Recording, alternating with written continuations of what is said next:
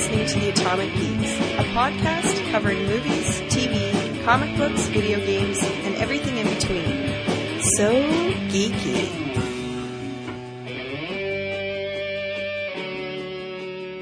Hello and welcome back to the Atomic Geeks podcast. This is episode 104. My name is Michael DiGiovanni. I'm sitting in Toronto right now. I'm the host for this evening. And what the fuck? I'll drink a beer. I'm drinking a Black Creek Porter. Let's see what other alien species are joining me tonight.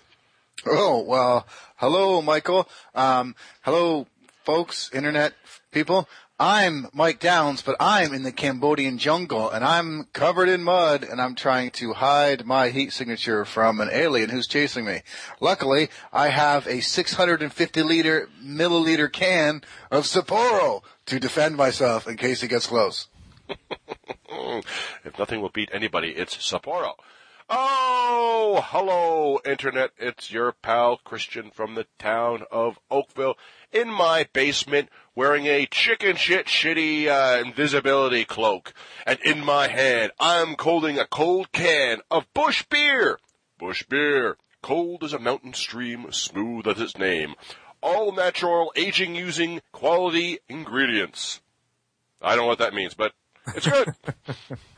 Oh, hello everyone. It's Andrew Bloom. I'm calling from a huge tunnel deep in the Arctic and I'm drinking a uh, Molson M.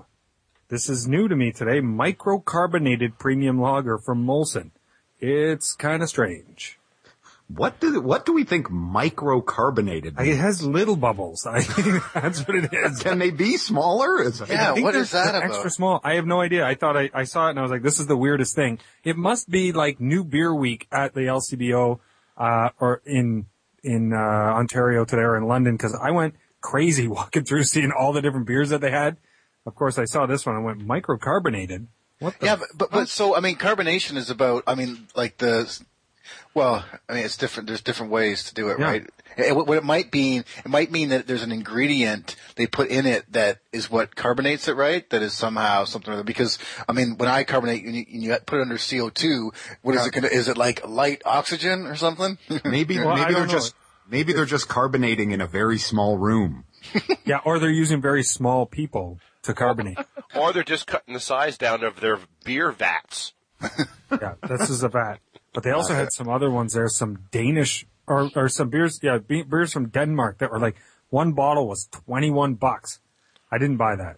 I thought Christian would have had a heart attack when he saw it, but I did buy one from that same company that I can't even pronounce that I'm going to have to save maybe for next week.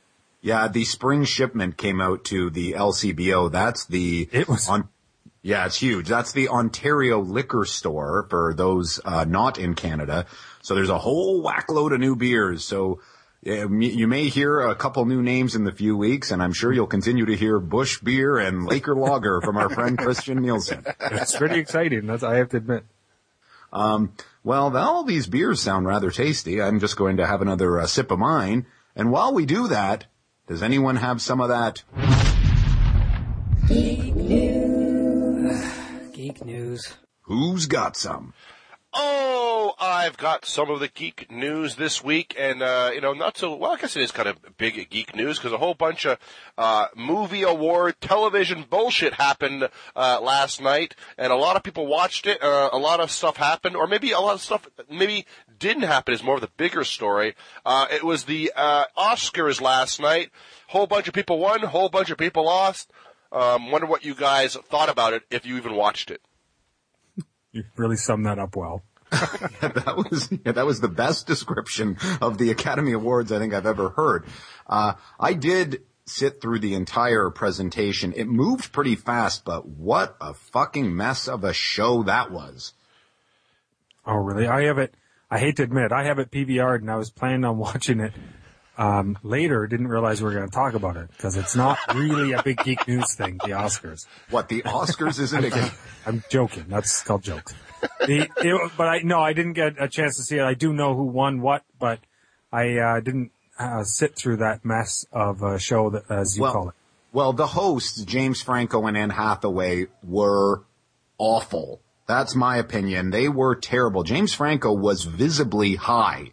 I I mean, if no one, if you couldn't tell that, peeps, go and rewind it. He Didn't was, he, wa- didn't he walk up to the podium like, with a cookie in his hand? yeah. He- and the thing is, he smirked his way through the whole fucking show. It was like he, he almost had this air of what he was doing was a bit beneath him. It, it- I, I just, it was really, really bad, the two of them. I, I was, can, I was kind of hoping that he was going to be good at that. I thought maybe he would be funny. I don't know. He's a pretty funny guy. I mean, this is coming from a guy who basically, it seems like his general attitude is like, I don't give a shit. I'll do anything. And I mean, this is a guy who, who took a job acting on General Hospital for Christ's sakes, you know, and now he's teaching a class about himself. You know, I mean, he's like kind of like, Right. uh, you know, he's like all over the place. yeah, I'm, yeah. Like this guy seems like one of those. I mean, I, I think he's totally just like, what the fuck ever, man. You know what I mean, I'm gonna. Uh, but I, I think you're right. He's like, you know, I, he, he's had a lot of press lately. I think he's probably thinking he's untouchable. You know what I mean? Yeah. But I just, I don't think, I mean, I do think he's funny and he's obviously shown the art of improv and thinking on his feet because I know a lot of the movies like Pineapple Express and that relied heavily on that, but he wasn't that good. Uh, but the other thing is one of the most other notable things of the night, in my opinion, was uh, Melissa Leo, or as she is now forever called, Mike Downs' new favorite actress, when she uh, dropped the fucking f bomb during live television. That was uh, quite the moment. Yeah, my my wife and I are watching. Actually, I I've actually uh, PVR'd. I, I gave the show a good hour to start, and then basically then I jumped in and basically fast forward like a madman until I was actually quite live at the end. But uh, she came on and started her speech, and first of all, it, was my wife's you know assumption or assertion that she was just basically full of shit to begin with. Like her her acceptance speech seemed so friggin' fake. You know, oh my god, I can't believe you're. I don't know. Maybe it was just me. And then the fucking came out, and I swear to God, you know. My, my wife hopefully won't hear from that hillbilly again from the rest of the night for crying out loud. Well, chances are you'll probably never hear her name again. I mean, I didn't know who the hell she was uh, to begin with. I I have not seen the fighter. I've heard she's excellent in it. Uh, I'd like, I'd like, I'd like to see that too, but sorry to cut in, but Christian saying, hope we don't see that hillbilly again for crying out loud. What, what are you Like- talking about? Hope we don't see that hillbilly again for crying out loud. Come there, you one spit on see that there. Spittoon? lady. I have, you know, for crying out loud is quite a sophisticated statement uttered by many uh, gentlemen and of upper Yes. stature. And toothless fool alike. Should I it? believe, I believe for crying out loud is actually in the King's speech. yes. as often as Christian uses it too. Yeah. But, you know, uh, in terms of who won the awards, I don't know, guys, were you surprised at any? I think Melissa Leo winning supporting actress was the only one that came out of left field for me. Nah, you know, I, I- didn't have really any kind of emotional stock in anyone in that in time. I, mean, I pretty much my bank, like you know, Natalie Portman was going to win. I pretty much knew that. We knew Colin Firth was going to win for the for the King's friggin' speech and all that stuff. There's nothing really like I had really no emotional investment in the show at all. I mean, could be based on the fact that I've basically seen none of the movies as yet for one, but uh, other than that, I, I, I didn't really care that much. Well, I mean, let me jump in. So I, I didn't watch this at all. Um, you know, as much as I love movies, I could give a fuck about the Oscars nowadays. Um, but uh, we have who, who what, what won Best Picture? Uh, Social Network. No, the King's speech did. Oh, really? Oh, Yeah. that's that's a bit of a surprise. I, I don't, guess. I don't think, uh, Social Network really deserved to win the Oscar for that. It's Me, a good me movie, either. Me either. And I, I argued that on CFNY with uh, Josie Dye, but um, I uh, I I don't think that movie was interesting of a story. But I, I think did we talk about this on the? I I don't think that thing should have fucking won Best Picture. at Yeah, all. but So you know what? it did. I mean, I, I, I know the King's speech. I've heard great things about it, but I really, you know, five years down the road, I'm not sure people are really going to remember that film either. It's one of those things where I don't know the lasting impact. I think I the think it social net.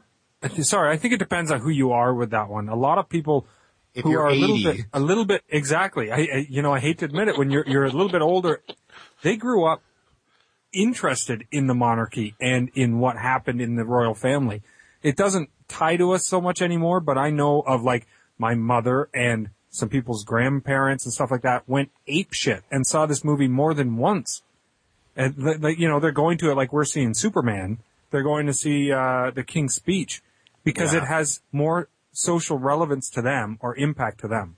Well, I've heard really good things about it, so I knew it was down between The Social Network and King's Speech, anyways, for the the uh, the best film. the social network really pretty much got locked out of everything with the exception of Aaron Sorkin winning, uh, best adapted screenplay, thank God. And it was also nice that Trent Reznor of Nine Inch Nails fame won the Oscar for best original score. I tell you this, whether you liked the social network or not, the music in that movie was phenomenal. Yeah, but still, it's kind of funny though to see uh, Mr. Trent. I ain't gonna sell out Reznor up there with a friggin' nice haircut and a friggin' black tuxedo, saying, "I want to thank everyone and my wife for giving me this honor." You know, No. Well, they did heroin after at the Oscar party, yeah. that's that's right. But, uh, the last, Everybody, everybody's got a price, buddy. Yeah, he's gonna take that uh, award and fuck it like an animal. the last thing I'll say about the Oscars though is, you know what people? He's a legend, incredible, great actor, Oh, but no, we I need know to stop wheeling out Kirk Douglas to Thank events. you. Thank you for saying this. I, this is the only part that I caught live that while I was passing through and saw it on TV. You know what? My heart went out to this poor guy and I know it's great that he's up on stage at 162, but holy shit. I, I felt so bad. Everyone's trying to, you know, go along with his jokes and stuff and it's great that he's with it, but let's face it, he's having a hard time saying what he's supposed to say. Dude, He's his had, like, ears were hanging strokes. down. His ears were hanging to his shoulders. Did you see that? Yeah. Like he, he's, I'm you know sorry. your ears and nose never stop growing your whole life. I am in big trouble. dude. But honestly, like, I, the guy is a legend. I get it, and he was looked like he was having a ball out there. But they practically had to pull him with a cane off the off the stage. He just He had didn't- no he kept had no idea what was going on. Yeah, that I mean, they please Kirk Douglas, legend, but lock him away now, folks. Has he had work done? Yes, I believe he's practically a cyborg at this point. Get an ear lift. Anyway, Well, before we move on to tonight's topic, did I hear rumblings on CNN.com that there might be some second geek news? there is. Uh, Mike Downs reporting here live from Istanbul. Um, yes, uh, you know, in our what our usual segment, we're usually talking about uh, superhero movies, uh, casting or, or superhero movies, and so I just didn't know if you guys heard the latest rumor of Viggo Mortensen uh, being considered for General Zod for uh, Zack Snyder's Superman movie. Yeah, I heard this too, and you know, they've been going back and forth where they're saying Zod's gonna be the villain, Zod's not gonna be the villain. Uh, Ursa, the, you know, the chick from Krypton, she was gonna be it, and now they're back to Zod and Viggo Mortensen is uh, out there. I think that's a good choice for Zod, but I think it's kind of weird slash sad that when we're making a Superman film, the only villain we can really think of outside of Lex Luthor is one that really isn't even from the comics. I, I never even thought about that. I mean, when it's not, wait, wait a minute, it's not really from the comics. I don't understand what you mean by that. Well, dude, Zod was created specifically for Superman 2, the movie. He was not a direct, con- they've added him into Superman mythos. Yeah, but who are those? Then wasn't in the Silver Age? Who were those three freaking uh, super villains from the Phantom Zone then? I don't, I thought General Zod was created exclusively for the film. I I don't I'm not, I'm not sure if that's correct at all. To be totally honest, I challenge you. I, st- I I distinctly remember there were some Silver Age stories because like I remember one of the guys from the Phantom Zone, one of the Kryptonian criminals, had like some a hat, like he had an orange hat and his orange and purple outfit or something like that. And there was a girl and there was a guy with white hair or something like that. I I, I don't I'm not sure if that's correct.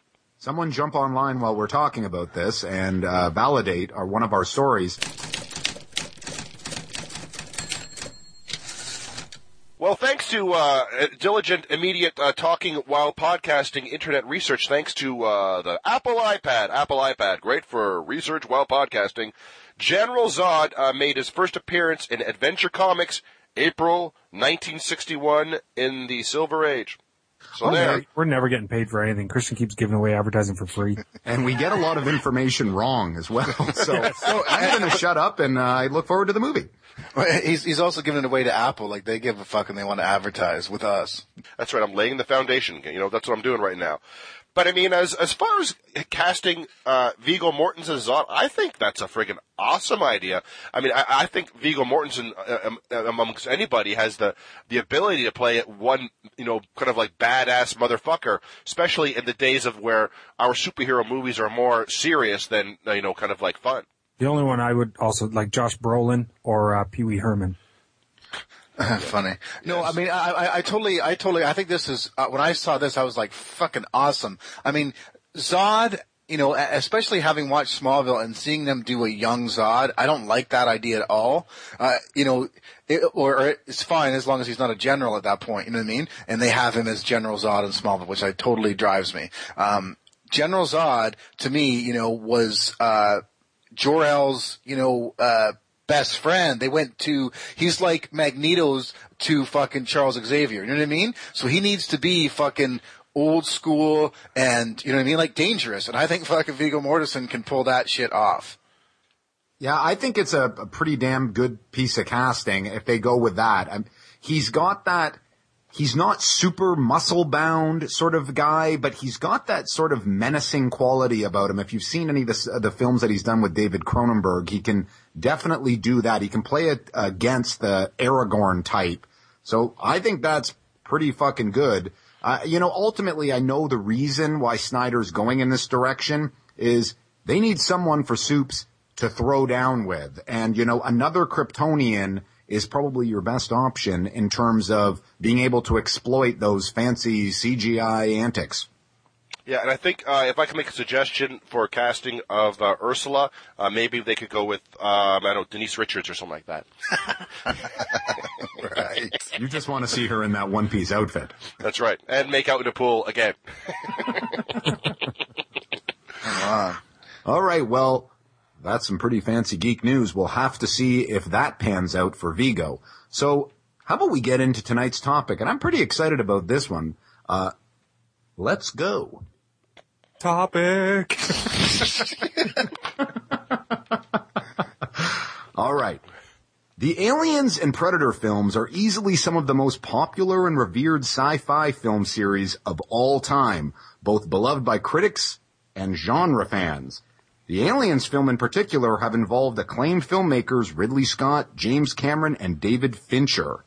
When the film Predator 2 unleashed one of the most famous Easter eggs of all time, the alien head hanging in a trophy room of a predator, geeks and film fans went into a spin about the thought of a crossover between the two famous movie monsters. In 1991, Dark Horse Comics picked up on this nugget of idea and began publishing a series of graphic novels called Aliens vs. Predator that was the first official crossover between the two franchises.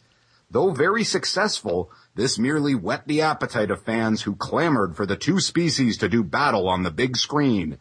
Well, in 2004, fans finally got their wish as AVP, Aliens vs. Predator, arrived in theaters. To a resounding thud. To say it was a critical and commercial letdown would be a slight understatement. So, it's a redo. That's right, folks. The Atomic Geeks are redoing Aliens vs. Predator. We are going to make suggestions on how to improve the film. We're going to take out what didn't work. We'll make casting changes, decide whether the director should be fired or not, and ultimately try to improve the film AVP. All right. So guys, it's been a while since we've done a redo. Kind of looking forward to doing this. Before we get into it, I have a question for all uh, three of you guys. Was this the first time that you had seen AVP uh, when I asked you to do this, or had you watched it previously, either on DVD or in the theater? Mike Downs. Uh, I have seen this before. I don't know where it was, but I've seen it before, yes. How about you, Christian? I'm afraid to answer this question now, for Christ's sakes. You know, 'cause I- I'm this whole trend of me not seeing shit right now. Uh, but yes, this is the first time I've ever seen the movie. What do lead in with it when you're going to say that? What about you, Bloom? Uh, I did see it before. Uh, the the one thing I have to say is I had forgotten. I like that just shows how it is. I forgot that I saw it, and then all of a sudden, getting working up to it, I was like, oh shit, maybe I did see this movie. Yeah, I was the same way. I, I know I saw it when it came out, but I completely forgotten the film until we uh, dove into it again for this exercise. So here is the IMDb synopsis, just to give you guys some context as to what the hell we're going to be talking about. When a private satellite encounters an unidentified source of heat in Antarctica and it is found to be a pyramid buried deep underground, a search team comprising of top of the line archaeologists and engineers is sent to find out more. Once there, the team comes across signs which indicate that the place is inhabited by an unknown alien species. It is not long before the aliens begin to hunt the team members. At the same time, a trio of coming-of-age predators have arrived to collect the skulls of the aliens as trophies, and the humans are caught between a deadly battle between the two warring species. Guys, just to give you a little heads up, this got a 22% on Rotten Tomatoes, so reviewed not very well. So uh, as we usually do, we've got the shooting script of AVP sitting out in front of us. Let's go to work, fellas. Let's start with what you guys think is the major flaw. Before we get into anything, the biggest mistake of the movie. So uh, I'm going to throw first to you, Downs. What do you think threw this thing completely off the rails? Uh, I think we burn the script right now on the boardroom table. Wow, you're saying nothing works in it. Well, I mean, uh, I think the major flaw is is uh, well, the whole setup of this Arctic thing. I don't think.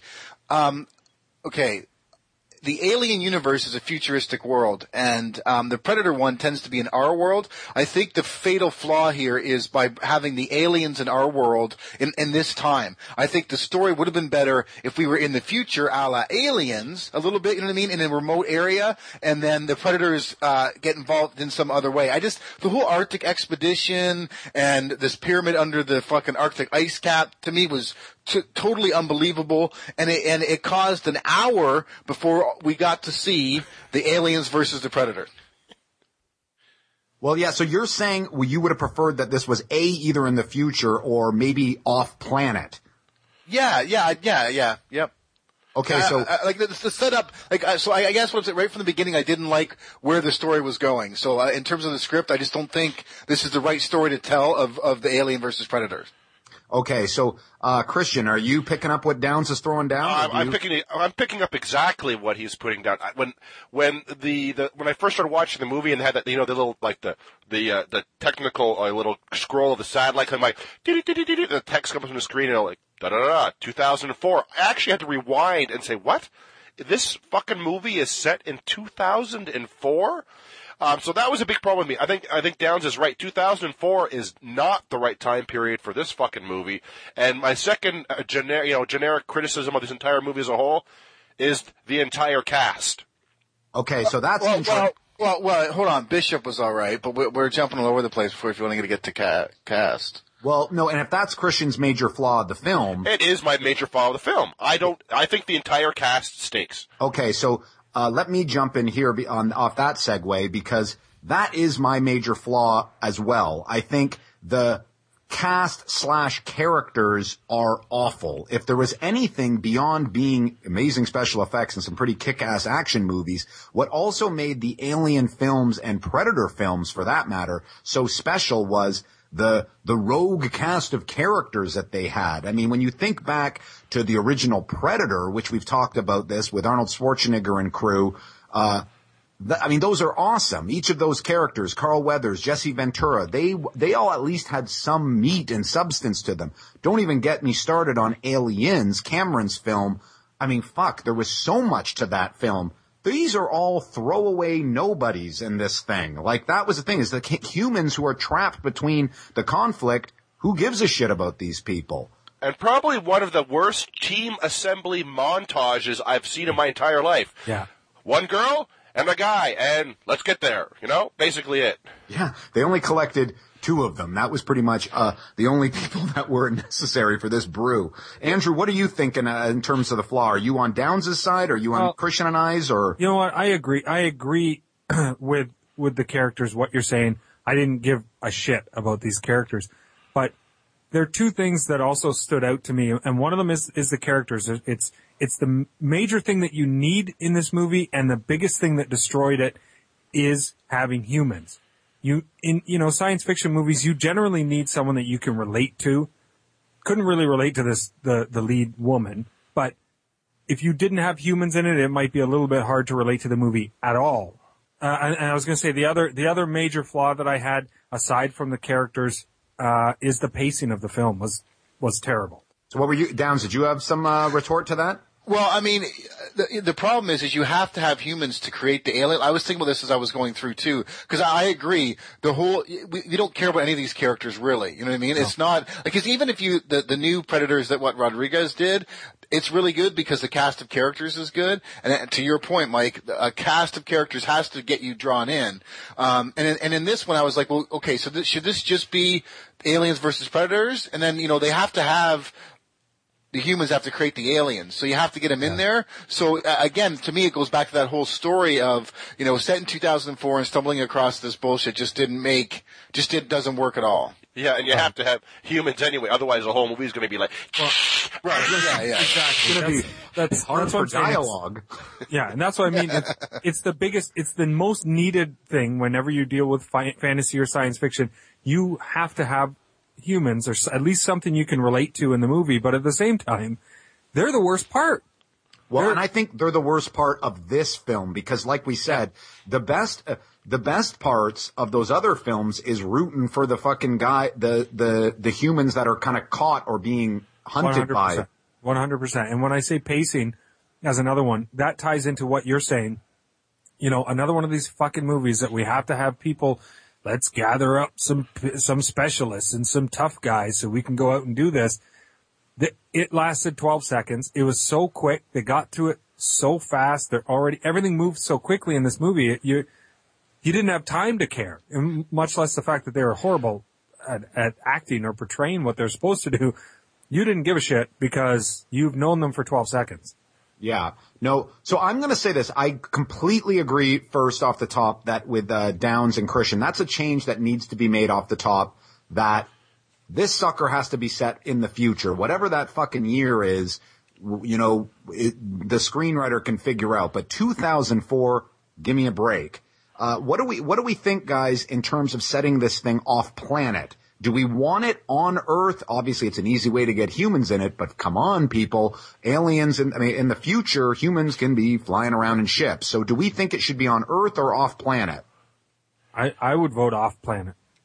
What about you, Christian? Well, as far as science fiction goes, I mean, anything off planet is a lot more interesting than on Earth, unless it's some kind of like, you know, super duper cool future Earth. But I mean, I mean, even off planet is more interesting because let's face facts. Fucking Antarctica is boring. You know, people in fucking winter coats is shivering. You know what I mean? White snow. It's but, boring. But it's boring. But also, when you're off planet, everything becomes slightly more believable because you're already in the science fiction realm. When you're on Earth, it's harder for the audience to to grasp the fact that there's predators and aliens running around. Yeah, and my my thing is too when I think about this film, I mean, this pyramid idea stuck beneath the ice, I mean, it was, it was a bit of a convoluted mess. Like the predators, I guess, were back in Aztec times and giving them technologies or something like that. Well, and, and, I mean, and this basically says that like all of our, because because they were saying that all of the other pyramids around the world are descendants of this. So basically, all humans are descendants of the predators that were all slaves. I mean, that's a bit fucking much. Yeah, that was a bit throw out in the middle of a science yeah. fiction AVP yeah. movie. But the bigger question I'm asking myself is these predator who who are the predator forefathers? Like first of all, are smart enough to build all of these fucking game show pyramids, you know, south of the equator. Oh but God. who is who is the one fucking predator that said, you know what? I'm building my pyramid friggin' ten miles below the uh, uh, surface of Antarctica. Well, so you're you're telling me these three fucking these predators are basically circling the universe, just crossing their fingers that some stupid human's gonna dig down there and find frozen pyramid number ten. Well, that's, I mean, I, this is the only thing I'll give to the movie is that they sort of explained the fact that, you know, at one point Antarctica was not covered in ice and they, they did that. But that's beside the point. The, the point is that why are they building, like you said, these game show pyramids to, uh, to go back and send people just so they can fight aliens to say, hey, uh, coming of age thing. Okay. That's weird. But then on top of it, they're, these predators are predators. Why did they not come to Earth originally and just wipe out us motherfuckers instead of saying, yeah, treat us like a god. I won't kill you then because they changed. They all of a sudden then became predators. Yeah, it's it's. I, as I was thinking as I was watching this, there is a germ, and I'm saying a microscopic germ, like as small as microscopic microcarbonation germ that of a good idea here, where the basically the the predators are using this as a training ground, as a rite of passage. Right. Uh, you know, uh, stalking it with aliens so the guys can come there and, you know, the new warriors can test their mettle. Kind of a, a nugget of a good idea, but just, it is a mess. As we've just tried to explain that, it's way too much. And I, and that was a fault of trying to set it on Earth and then trying to add this to human, the predator's involvement in human history. I mean, come on. We just want to see these guys fight for fuck's sakes. So, uh, guys, we're, I'm going to say definitely off planet, uh, set in the future. Let's move now to the characters because this is something we pretty much all echoed on. The lead character in this film is a, is a woman named Alexa Woods. That's her character. What they were going for here clearly was Ripley. They thought, hey, in the Alien movies, it was always a strong female lead. Let's put a strong female in this one. What could we, what could have made this cast of characters better? Uh, Christian, what do you think? What what could have made them? Well, I mean, uh, they just unfortunately. I mean, you can't predict this kind of shit. But I mean, uh, they they failed to make their their lead character badass for one. I mean, this badass mountain climber, you know, telling the, the poor story about her father dying on top of the mountain. I mean, she seemed more like a victim than anything because everyone was walking all over her. It's like it's basically her trying. Hey, listen to me, guys. I told you to do this because I'm the expert. Oh yeah, whatever. We'll just keep moving on here. I mean, if they they have they have to establish her. I mean, male, female character. They have to establish her as a dominant, friggin' mm-hmm. tough as nails, kind of like you fuck with me and I'll kill you. You know what I mean? She did not broadcast to me at all. Yeah, I'll, I'll tell you what. I mean, I'm the semblance of an idea here. I, I think the idea of a uh, to get to kind of what you're saying, Mike, uh, of a female lead is the right way to go with this story. Um, but you know, maybe what they should have done was is you know, it's they're on a ship or something. They crash land on some planet. She's the second in command has to and, and is real. We see her established as as uh, hard ass in the beginning of the, you know, and she's the second in command. We lose the captain, and now she, you know what I mean, and she's like the leader of this group, and I think that's a little bit more believable of a story for a female character to be in this in this plot line, I guess. Yeah, like mountain climbing fucking leader, like that, that, that was quite lame. I mean, my thought on this is, how do you make the characters better? Make them a part of the fucking military. Like, I, I mean, come on. Have them on to Downs's point, an expedition, and we go from there. I mean, uh, scientists, sure, you always have to have your batch of scientists, but let's get some, it's a fucking aliens and a predator movie. Let's get some goddamn commandos in this shit. Yeah, and, and the commandos in this movie were all secret commandos. Like, remember they got to that certain point where it's like, all right, uh, the jig is up, let's go. And they take out their freaking uh, secret briefcases and like shake them, and all of a sudden they have these machine guns, and it's like, You know oh, okay, so now it's it gets we get we get something good now. Well, you know what? There's nothing wrong with them being secret commandos, as you put it, but you need to play it up a little bit better than just all of a sudden. We don't even notice they have these guns or these briefcases. Just all of a sudden, and these guns pop out. You're like, you didn't even. There, there's no payoff because you didn't build to it. That's what I mean. Were they supposed to be hiding that, or It like? would have been yeah if he had this crack team of commandos who followed him everywhere because he's this dying old rich man and is a little bit crazy then okay and then you know and then your tough broad is saying you can't bring weapons motherfucker you know No, that's didn't- that, that, that's not part up. of the mountain climbing code.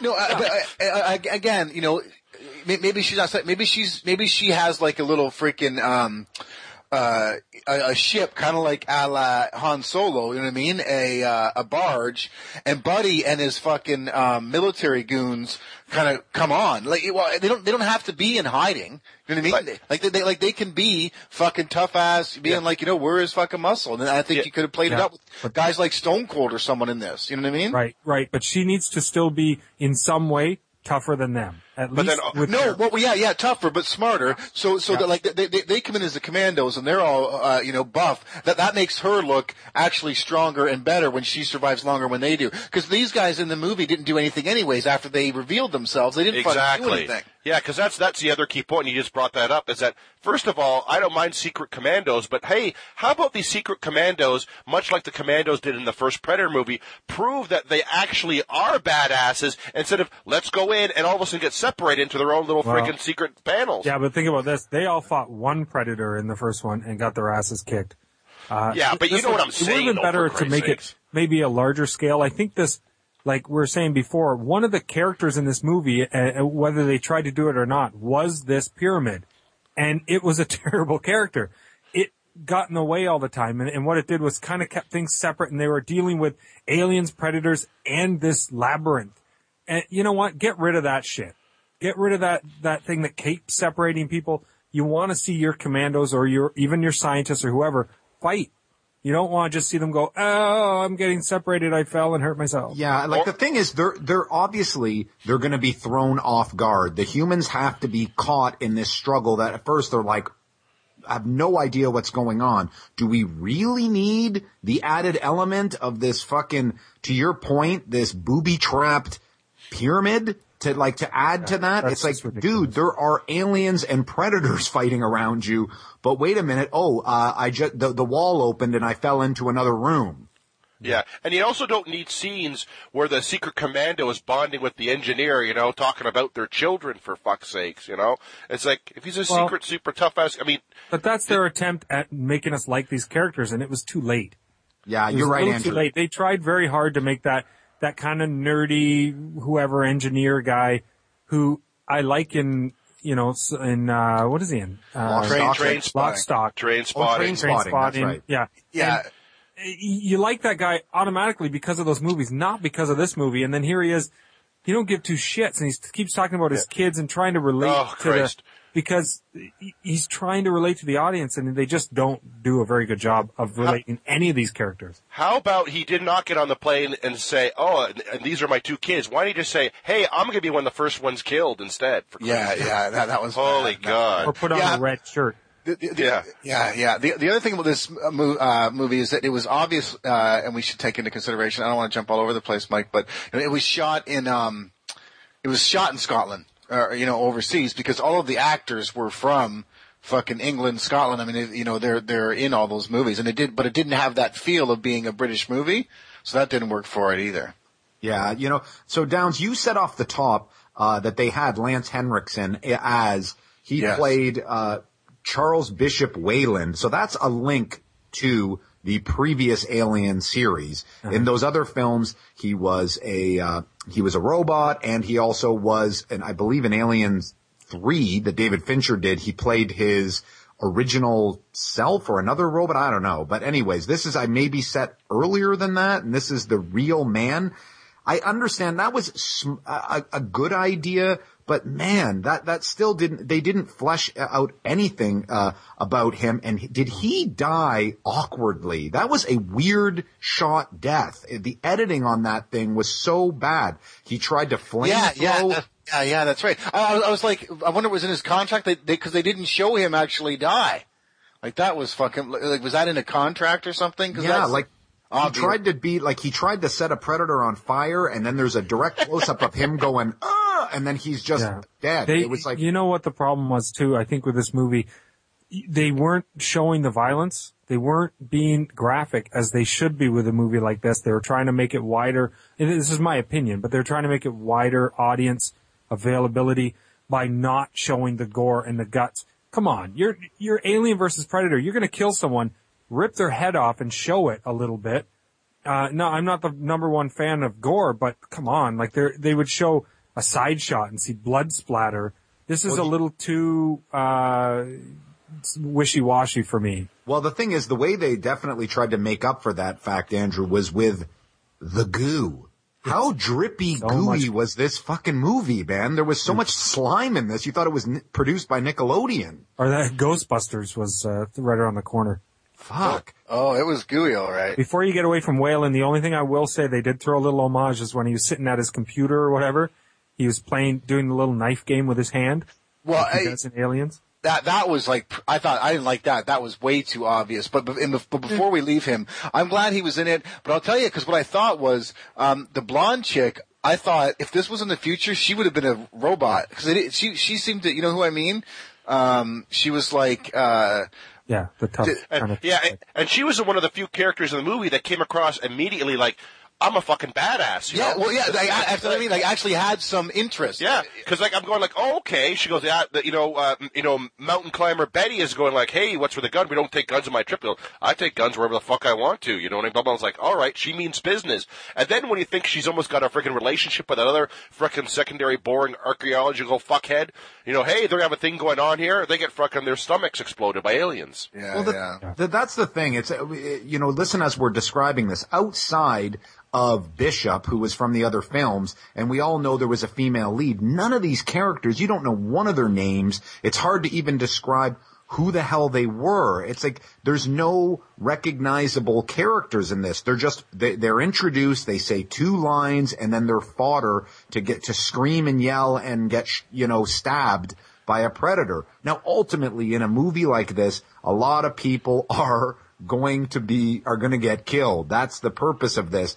But we cared a little bit more when the dudes died in Predator. When, you know, the big, when Carl Weathers got uh, killed in Predator, you cared a little bit, you know, because Yeah. you, they, they had established their characters. They need to do, maybe tighten up the amount of the team, but give us each, you know, uh, give us each an identifiable trait about them. And maybe what I'm trying to say here is cast Michelle Rodriguez as a tough fucking bitch commando. She had to be in this movie. yeah. Can you imagine if the freaking script writer didn't think at the last second for an alien ship to blow a fucking laser hole right to the fucking pyramid? How long this fucking movie would have been? Well, and- crying out. well, like, yeah. the, like the dig team gets there and go like, well, let's do lunch. You know what I mean? Our Well, fucking job is over. And, and I'm like, wait, maybe we shouldn't go down here. Uh, you know what I mean? Like, there's a huge. this wasn't here yesterday. It's here now. It, it seems to be coming out of the sky. I don't know. I would think alarm bells are. You know what I mean? Like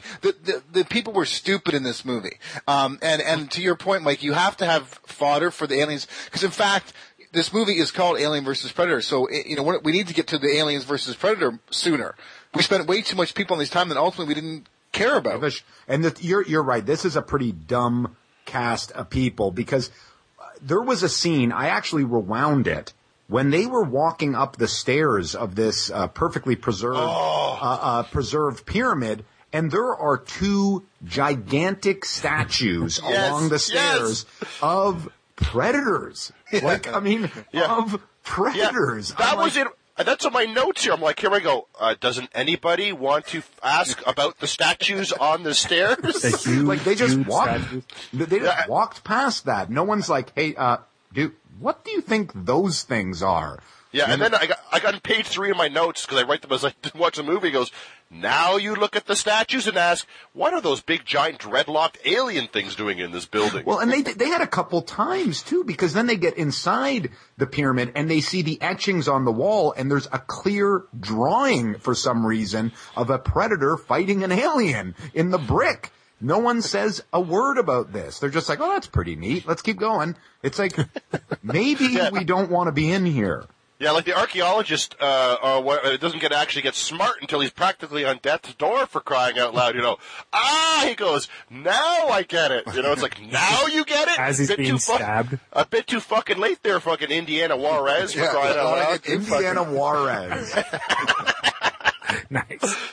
Making But he sure- was, yeah, he was boring too. That fucker. A lot Jesus. of fucking good he turned out to be. Yeah, They there was no help. I, But you're I right. can read it's- it now. Ah! All right, so it sounds like we definitely want to keep a strong female lead. We feel like there needs to be more of a army commando presence in this thing, beefing up the characters. One of the things, let's get now into the main characters, aliens and predators. Uh, you, the one th- they obviously gave you everything you expected. There were face huggers. They had a queen in this thing, but the predators are obviously the more humanoid ones and tend to drive are to drive the story a bit more. I was not surprised at that. One of the things I thought was a little weird was the predators kind of didn't act like themselves uh, uh, so much. One of the th- I we we know they've established this in the in the previous films that the predators uh, respect worthwhile opponents. They get that fact. Uh, ultimately, they did that with, you know, if you've seen Robert Rodriguez's new movie Predators or, uh, you know, Danny Glover in, in Predator 2, this one, what the fuck? Uh, all it took was for mountain climbing McGee here was to go, wait, wait, wait, please. and the predator stops and doesn't kill her. All right. You friend, me love. Yeah, but here, here we go. First of all, as far as the, the, the, these two alien casts, you know, tons of aliens are crying out. Three predators. Is it just me, or did those, you know, like two thirds of the freaking predator force go down pretty fucking quick? Oh yeah, they died easy. Yeah, I agree. Yeah, I was like, I remember thinking the same thing because, because in, uh, in fact, um, when those pods came up, I was like, okay, what? There's like eight pods. Okay, if that's eight aliens, I guess that's it. We're going to stop there with the pods, and and then the three al- uh, predators. All of a sudden, those two uh, predators get killed, and then all of a sudden, there's way more aliens. I'm like, well, this. It, uh, it wasn't even a fair fight, you know what I mean? So I, I don't know. I was kind of like, again, I didn't like that part of the story either. The, on- I- the only part in this movie that I liked that was uh, with the aliens and the predators fighting was that one scene that showed back way back in history, or they were explaining the the whole pyramid thing, where they showed thousands and thousands of aliens crawling up towards the predators, and they were fighting them on the on top of the the pyramid. It was a really short cut scene just explaining it. I was like, that was the only cool scene in this movie. Well, you know, I, I, I didn't mind our first throwdown. The first, the first scene of the predator basically getting the, the tail of the alien through his chest and then it bringing their faces together. Th- There was a, that, that first moment Yeah. where there was a couple good moments, uh, in that fight. Obviously the, you know, the predator grabbing onto the tail of the alien and whipping him against a wall. It seemed a little men in rubber suits at times. Yes. But there was a couple good moments, but to your point, I think the aliens got kind of whipped on a lot. Yeah, but you know what though? Just to comment on the whole faces thing, that was one of the big fucking themes of this movie, where everyone's face was up against aliens or predators or whatever face in the whole fucking movie. I mean, we get it, you know, the whole Ripley and Alien Queen thing. They got their faces close together. You don't have to use that freaking device ten thousand times. That's funny, Christian, that you said that. I actually wrote that down in my notes as well. I'm like, how many fucking close-ups of face-to-face scenes do we need? I mean, that happened literally six, seven times in the movie. Yeah, and, and again with the Predators, again I like the the Predators. I wish they had diversified them up a bit, so I actually actually could give them nicknames or know the difference between all three of them. Well, I You know, I like see what you mean. Yeah, like yeah. different helmet, different weapon, you know, different kind of colorization. Who knows? Just something to actually Name give them a character. I mean, there's three fucking gigantic, uh, you know, alien hunters. You should at least make them interesting instead of so generic. I, I mean, I like the idea of the one predator that used the acid blood to basically scar his face and his helmet. I thought that was kind of a neat touch and felt like the predators. But yeah, I agree with that. They needed to be a little bit more distinguishable between knowing who the hell is who. You know, that, that was, uh, I mean, you're right. It was just like, which predator is this until the end? And let's talk about the end here, folks, because this turns into Predator a love story somewhat. I, I've got that in my notes written like about three or four times. I love you, Predator. I love you, Predator. what did we think about the the predator obviously befriending the uh, character Alexa extremely quickly? The way they could have remedied that was she could have been in a struggle with an alien and then stabbed it the way she did, and a predator could have been watching that, could have seen that, become been witness to that, and realized, oh, she's on my, she's the, you know, she's the uh, an enemy, you know, the aliens are enemies to her as well. That, Yeah. as opposed to her meeting him first and going, wait, please, don't hurt me. And then the alien attacking. I thought that was stupid that they just didn't do that. The alien should have had respect for her based off of battle, not right away because she said stop. Could we? But- could, yeah, but going back on that, D, like, do we even need a friendship in this movie? Do, No. Like, I, I would prefer if I was going to do it, and I, I, I know what you're saying. And I thought it was absolute garbage, and the end of the movie was laughable.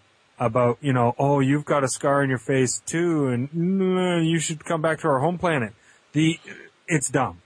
The my my point would be, you're the humans are basically meat for both of them. You've got to survive not getting killed by not just aliens but predators as well. And I think that would make a much better movie if they just basically have to stay the fuck out of the way the whole time. And at the end, after the predators have wiped out all the aliens, guess who's got to wipe out that last predator?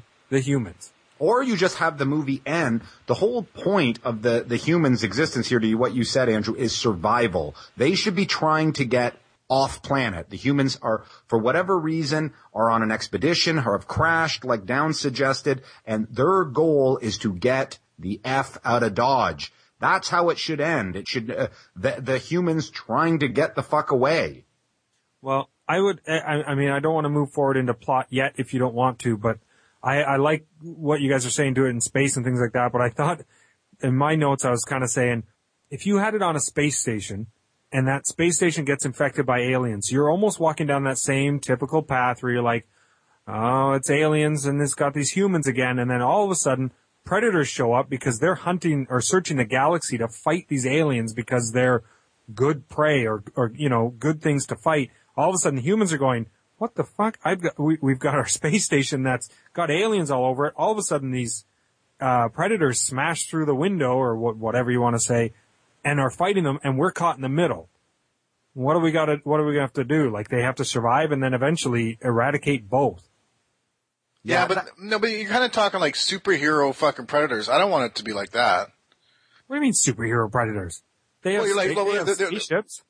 Yeah, but they're like flying around, saving the Not universe flying from the, around, from the badass aliens. They flew to Earth to, to do this. What, what difference does it make if they show up wherever the predators are? No, uh, well, maybe, but I, I, I kind of like the, the idea of that it's a fight, um, and, and there's some, like, to Mike's point, the, the idea of, of a, of a rite of passage. Like, I, I think the humans stumble upon, kind of like the old alien stories, again, out in the middle of nowhere, they stumble on an alien colony. That just so happens to be where the predators come to, you know, have their rite of passage, but there's maybe more like 10 of them, and maybe three predators survive, and one, I, you know, I, just don't, I, I, Well, I same, don't, same type of thing, but what I'm trying to say is that you're removing the whole, um, thing. For, the aliens are kind of treated like pets here, not pets, but like, they don't have any domination to them. They're, they're being dominated. They're, they're tied up.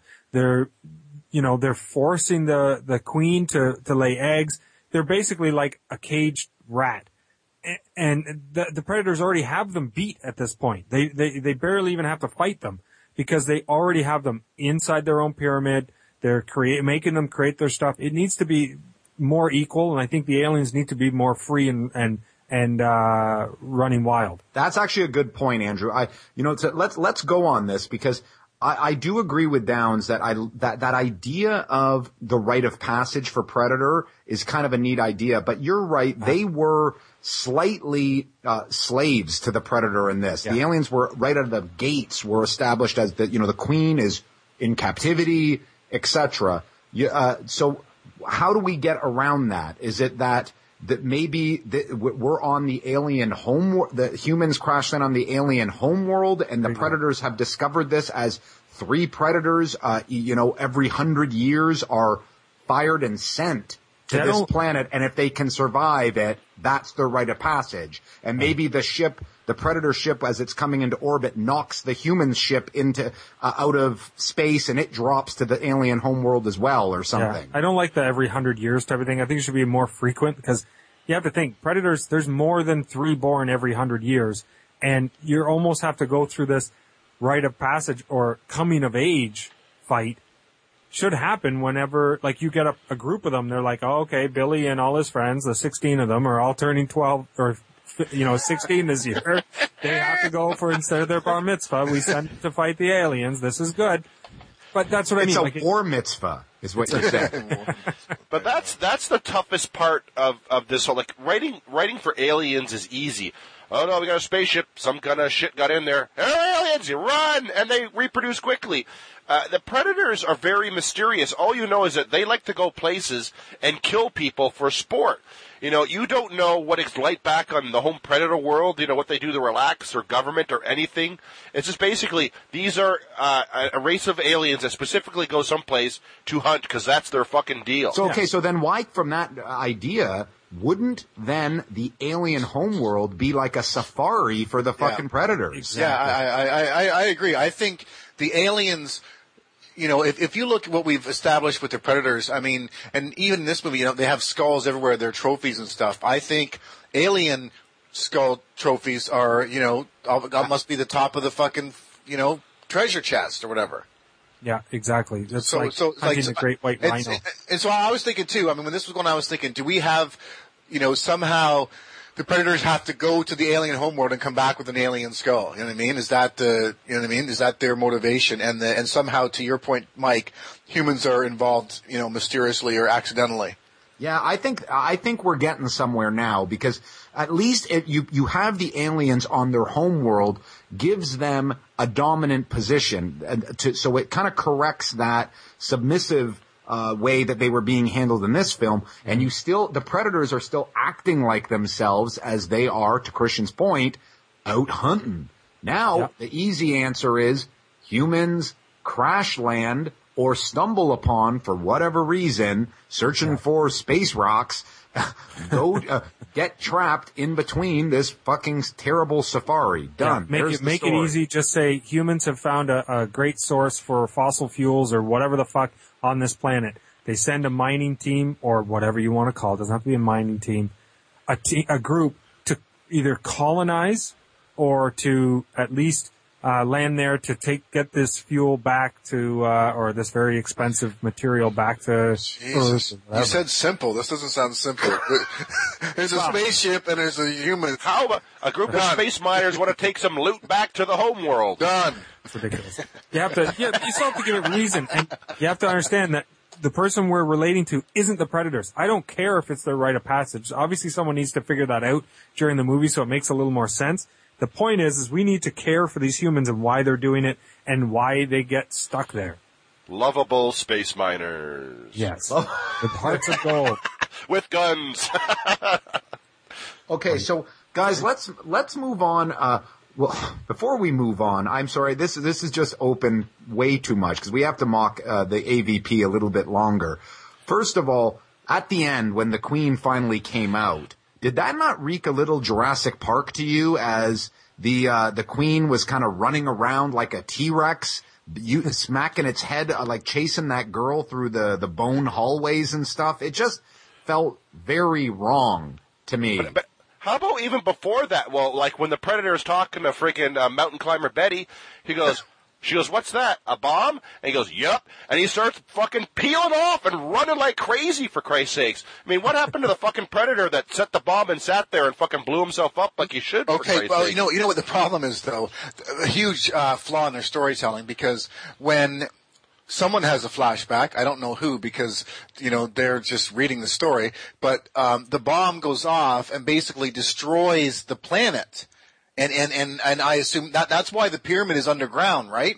And, and causes the ice age or something is what I took from that because this planet, that, that pyramid at one point was above ground, you know what I mean? And the aliens, uh, you know, overran things, they let off this bomb. So therefore it was like planet destruction. And it looked like, I think like it wiped out the planet at least for a few Yeah, years. but that, right? That- I mean, that pyramid wouldn't be there anymore. Obviously, uh, the one thing you can say, obviously, a very, very big explosion, and we've seen it in the Yeah. in the previous movies.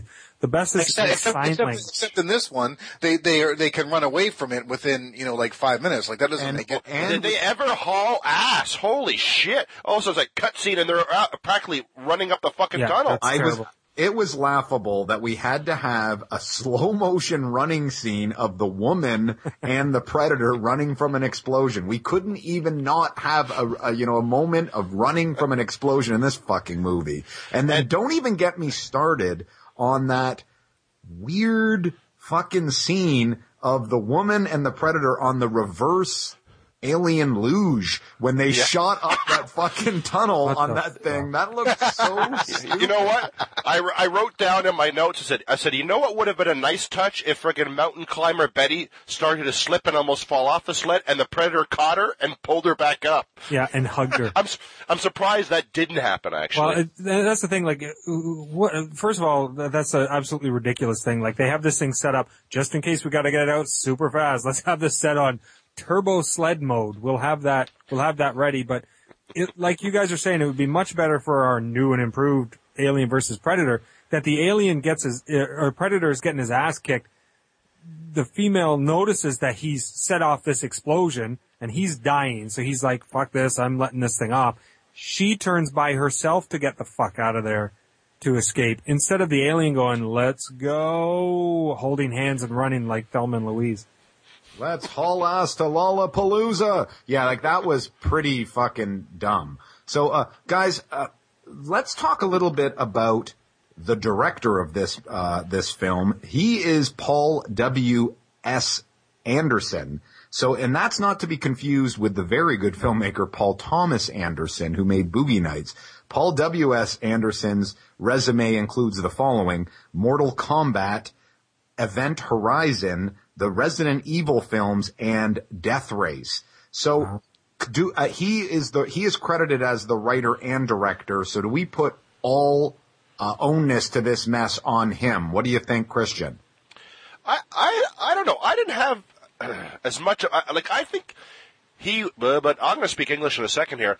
I don't think he did that horrible a job. To be totally honest, I think. It, I don't know. I mean, I, it's like some of the f- little fight scenes uh, with the predators and aliens were were not that bad. You know, where the things where the, the the aliens were jumping around, the queen alien trying to set her free and stuff like that. I didn't mind that so much. I, I just think he was basically a, a victim of basically premise and script. To be totally honest, Well- I mean, Oh, oh. Vision. Okay, well, hold, well, hello, let, let- let me jump in there, because I, I, I kind of agree with what you're saying, Christian. I think visually, he, he was okay, but I mean, if Mike just said if he wrote the script, I, I think we have to kind of put some blame for him on that too. Uh, that's a that's a good point. You know what I mean? Like, I- I, hear what you're saying. This movie looked okay. You know what I mean? Like, um, and, and if he was just a director on that, I, I think I might maybe be in the same. Ca- and I was thinking that when I was watching this, do we keep him or, or kill him? And but I just. I- Visual's not enough. If he if he had anything to do with writing that script and takes credit for that and got paid for that, then I, I don't think we can uh, let him ride on that. No, I, I, I completely disagree with, with, Christian on this and, and I guess a little bit with Downs. This guy's gotta go. If he's directing this, uh, steaming pile of poo and also contributing to writing the screenplay, no. Goodbye. This is, this is, this is entirely his fault. Yeah, you know, and, and it's interesting how they weren't able to get a, uh, sort of larger named genre directors involved in this. Maybe it is that it's a bit of a thankless story in the sense that humans are ultimately just fodder and you're working with two toys from other people's uh, toy chests. So maybe that's why people stayed away from it. It's a little surprising, just understanding the pedigree, uh, at least of the people that worked on Aliens. I mean, the original Predator, I think, was done by John McTiernan that did Die Hard. The other one, I mean, and Robert Rodriguez worked on Predators eventually, but that was after the fact. But uh, yeah, I mean, I, I agree with Andrew here that I don't know if Paul W. S. Anderson's the right guy, but uh, you know, I'll agree. I'll meet you guys halfway. He should definitely be kicked off scripting, uh, scripting detail. Yes, yes. But directing, he's competent. You know, I mean, I mean, there was some visual. I mean, visually it looked okay. I see. I disagree with it. I didn't like it visually that much. And like I said before, one of my problems was pacing of this film. It was, it, it they didn't give time where they should have and, and took too much time where they, Actu- they didn't need to. Very good point, Andrew. The pacing was terrible. The film kind of flew within the first five minutes. The other thing is too, is a lot of the aliens were CGI. Like, A lot. I mean, Yeah, outside of maybe close-up face work, I, I, I don't know if there was really any animatronics uh, used for the aliens. I think it was all computer generated. Yeah, and the close-up face stuff really didn't look good. And I swear to God, I'd have to look at it again, but they reused shots a few times of the close-ups. It looked like they kept using the same close-up alien shot where it was moving its lip. And if you look at it, they'll use it like they use a cutaway. They show the alien face and they cut to the person looking at them, then back to the alien. Exact same shot. and they, Yeah. they, you know what I mean? They play it, they just played it over again. I'm thinking this is the best four seconds of footage that you have. You can't use something else. Well, for all we know, that probably that piece of footage was probably from Aliens uh, Part Two. You know, they could have just taken a piece of that stock footage. But uh, so we're at, at least we're in agreement uh, on the the script is gotta go. A, a screenwriter's gotta go. Directing that's up for debate. So, uh, fellas, any final comments before we move on to our hearing how our movie, our redo worked out? Downs, uh, any thoughts? Uh, I don't think so. Not off the top of my head, anyways. Christian Bloom, anybody? You know, What? go ahead. Well, just casting, man. They got to revamp that cast, man. Just fucking, uh, just the, the, the cast and yeah, yeah, obviously the script has to be totally fucking redone. Blah blah blah. I think somebody needs to approach these movies a little differently. These ensemble casts where they have to introduce them one at a time. Obviously, this one didn't even do a, a half decent job of doing a crappy one, but I would love to see someone take a different, have a different take on it. I, I, I don't necessarily have a great suggestion myself, but I think this movie would have done better with a very large cast of humans, maybe a colony with a few main stars, and you could have seen a lot more destruction of humans, a lot more carnage, and a, li- a lot more stuff to make you feel bad for the humans almost, to feel like they're in a tight spot instead of just in a maze. Yeah, and see, to me, I, I agree. I, I, with humans, with and with, and this goes to what Christian was saying. I think you need to amp up your character actors for those uh, smaller uh, B level characters, like Predators. I've, we've we've mentioned this a couple times. It really caught the spirit of those original Predator films. If you haven't seen Rodriguez's film, you should check it out. I mean, they cast like uh, Danny Trejo and all those other guys. and some Brody. yeah, Adrien, some like recognizable B movie, uh, sort of people in those smaller roles. I think someone mentioned Stone Cold Steve Austin. He would be perfect in as one of the grunts. You know, Yeah, like I, I was thinking Jason Statham. yeah, Jason Statham Yeah. could be your Yeah. lead for Christ's sakes. But you know, throw Stone Cold and a couple other like you know Michelle Rodriguez and get some like uh, people who are willing to kind of chew up the scenery as they get chewed up. But you know that there there needs to be a little more uh, depth to these uh, to these sort of rogue characters, even if though, though it can be cartoony. Give us a little bit more cartoon. So, guys, I think we've uh, we've done it here. Let's see. The Atomic Geeks have redone AVP. Do we like this acronym AVP shit? Not really. Okay. No. I'm not a Uh, fan I of acronyms for movies. Uh, yeah, but I mean, yeah, I mean, come on, you got to think of the marketing guys. They're looking for something that you can rhyme off pretty quick, right? Always about business. Big big business downs in the house. All right, so here's the Atomic Geeks have redone Aliens versus Predator. So, right off the top, this shit cannot happen in 2004. Set this thing in the future, for God's sakes, people. And it definitely needs to happen off planet. Antarctica, not the most exciting of locales. We kind of agree that the lead character can be a woman, you know, if you want to pay homage to uh, what Ripley did in the previous Alien films. But we, she needs to be a stronger character, tougher and smarter. Forget these sort of are we are we army guys? Are we not? Are we just a you know a group of unidentified archaeologists and engineers? Fuck that. We need some commandos and military. And the we, we need to fill this cast of characters with a little bit more colorful personalities. Sure, they're going to be cannon fodder, but let us invest and care a little bit about them. Uh, definitely no predator bonding. Fuck this. The humans don't need to befriend the predators. They need to stay out of their way. Ultimately, our character, the predator, can respect the lead character, but no running away from explosions in slow motion together. How about an idea of the alien homeworld is the where this the setting is this, and the predators go there almost on a safari, and I'm using air quotes there, as the as they go to collect the most valuable uh, trophy, which is an alien skull, and a group of humans are trapped in the middle of this conflict, maybe via crash landing or they're on some sort of expedition that, like Andrew said, mining for space ore. But most of all, when making this film, no predator luge. No predator luge. I repeat that. And finally, definitely Paul W.S. Anderson, not the guy to be typing at the keys for the script. He, you know, director, we may want to investigate that, but Paul W.S. Anderson, sorry dude, you're likely not gonna make the cut. So, that's our Alien versus Predator redo. That was pretty fun, fellas. I wish we could see a better film of this. They made a sequel to it, Alien versus Predator Requiem, which is apparently just as shitty. So I'm not sure if we'll ever get a chance to see a good version. One day, hopefully, they make ours. Does that one take place in the pyramid too? No, that one takes place in Atlantis. Whoa! All right. So how about we move right into our Atomic Picks. All right. So Christian Nielsen, let's hear your atomic picks. Uh, my atomic pick this week is a game for the magical device known as the iPad. It is from uh, the developer Mika Mobile, and uh, for a brief uh, moment there, it was on sale for 99 cents. So immediately, color me interested, and I picked it up right away. And the name of the game is called uh, Battleheart, and essentially, Battleheart is essentially you are playing uh, Dungeons and Dragons to a certain extent on your iPad.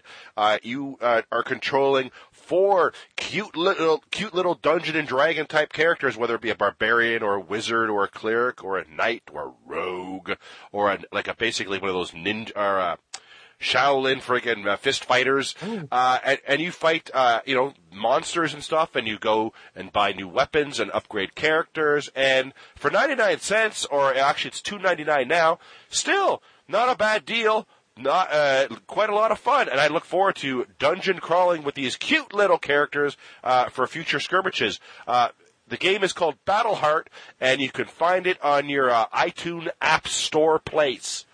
Andrew Bloom. Uh, I've got a couple of quick ones. Number one, atomic pick. I just want to say that I have now finished Avatar: The Last Airbender, and I really enjoyed that that series. Uh, kind of sad that it's done. It ended in a nice long 92 minute uh, movie. Um, it's it's really is really enjoyable. Uh, like that one. I'm going to give a, a quick pan as well to Molson M, the microcarbonated premium lager. Didn't really catch my taste buds. halfway through that one beer, and he said, "No way, no more." I had one sip and I was out. Um, and then uh, I have another early pan, a preemptive pan, if you will. I've started and about halfway through the book, Garden Guardians of Ga'Hoole, the capture. Thought this might be good because someone recommended it. Not enjoying this book at all. Uh, I did notice that there's like 72 or something of these books. I think there's 15 plus of these books. I'm probably not ever going to get to them because although it's starting to get a little bit better, it really stinks to start. Sorry to interrupt again, but is that the Owl book? Yeah. Fuck you. Someone gave, someone said, here, read this. And I thought, that's an easy read. It'll take me a little bit of time. It's taken me so long because when I have a book that I enjoy, you fly through it. This one, ugh. I don't know, not to sound stupid, but I mean, anyone says, "Hey, I got a, a book about the adventures of the owls," Dude. I'm like, "I'll fucking pass." I just, I just watched three seasons of a cartoon called Avatar: The Last Airbender. owl adventures. No, They're guardians in the title. that's right. Mike Downs, you want to separate this brawl here and tell us your atomic pick? Okay, so my I have an atomic uh, pick. I got to uh, a bit of a pick. I mean, it's not an overwhelming pick, um, but not a pan. Somewhere in the middle. Um, I finally got my uh, hands on a copy of Green Hornet um, and uh, checked that out, and I got to say, I kind of liked it. Um, I thought Seth Rogen did a pretty okay job. Uh, the wife and I watched this, uh, found ourselves laughing quite a bit. Thought the, uh, you know, the coupling of Cato and Green Hornet was pretty good, especially for a, uh, I like that this is a non-comic book character, a television character that was created and, you know, is still being continued. So I like that. Um, honestly, the action sequences weren't that great. Um, they kind of sucked. Uh, they had this red zooming in thing. I don't know if that was the 3D bullshit coming across or what, but, um, so that was why I really didn't love it, but, uh, it wasn't that bad. Um, and I didn't think, I mean, I think I've heard, you know, pretty negative things, I think, about, uh, Seth, uh, Rogen on that, but I didn't mind him. I thought he was kind of pretty fucking funny. So, um, you know, if you're thinking about it and if you're going to download it, I did, and it was all right. All right, and one atomic pick for me and mine is for a fan-made movie trailer. That's right, for ET2 Extinction. This thing is fucking hilarious. Uh, this has been making the rounds on uh, Twitter. It was on Funny or Die. You can find it on YouTube. This, uh, someone has basically created a trailer for the inevitable sequel to E.T. and they actually used adult footage of Drew Barrymore and Elliott. So you see them as adults and E.T. returning because E.T.'s race is coming back to enslave us. It, there is CGI work on this. They pull footage that includes Bruce Willis, Morgan Freeman in it. It is, has to be seen to be believed. You can go to et2trailer.com to check this out, or like I mentioned, jump on YouTube and just look for ET Extinction. Very funny stuff. Okay, pause. Is it, who's next week as host? Christian, isn't it? I am? No. Well, it's not me. I was last week. I think it was Bloom, isn't it then? I It's was you, the, Andrew. I was the week before. Oh, does it go I just me, did. Christian? I just did. I just did Canadian Geeks. okay, our Uh, order's all messed up because I'm not supposed to follow. Okay, so do I, you, we, I won't throw at anybody. Okay, Clearly, back I don't know what we're doing. Okay. All right, so that's going to do it for episode 104 of the Atomic Geeks podcast. We are getting up there. Uh, just want to thank all of the people that got involved in our All-Star Superman Blu-ray giveaway. Uh, we had five winners, Geekarino, Brandon, Eric T, Templar Seth, and Geek Mentality guys. The Blu-rays are on their way at the time of this recording. Look for new contests from the Atomic Geeks on our forums in the future. And as well, just wanted to make a little note that the Atomic Geeks are heading to C2E2. That is Chicago's Comic and Entertainment Convention. That's happening March 18th to 20th. So if you are going to this con or thinking about it, you might want to head over there because all four of us are going to be there. We're going to be doing a video cast. We're going to be updating some audio podcasts. So either keep an ear and an eye out for those, or if you're around, maybe come by and say hello. Now, as always, you can reach us on all the various social media. We're on Facebook. You can go and like us there. Find us on Twitter.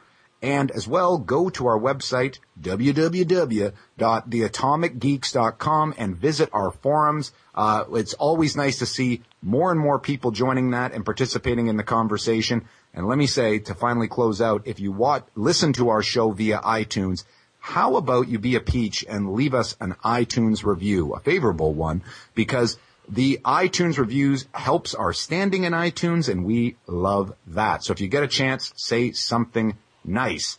So that's the usual preamble and this is Michael DiGiovanni for all of the Atomic Geeks. The Atomic Geeks out.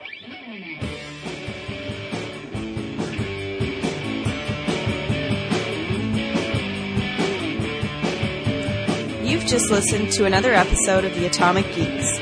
Visit us at theatomicgeeks.com. Production by Andrew Bloom. Title track by Don't Look Down.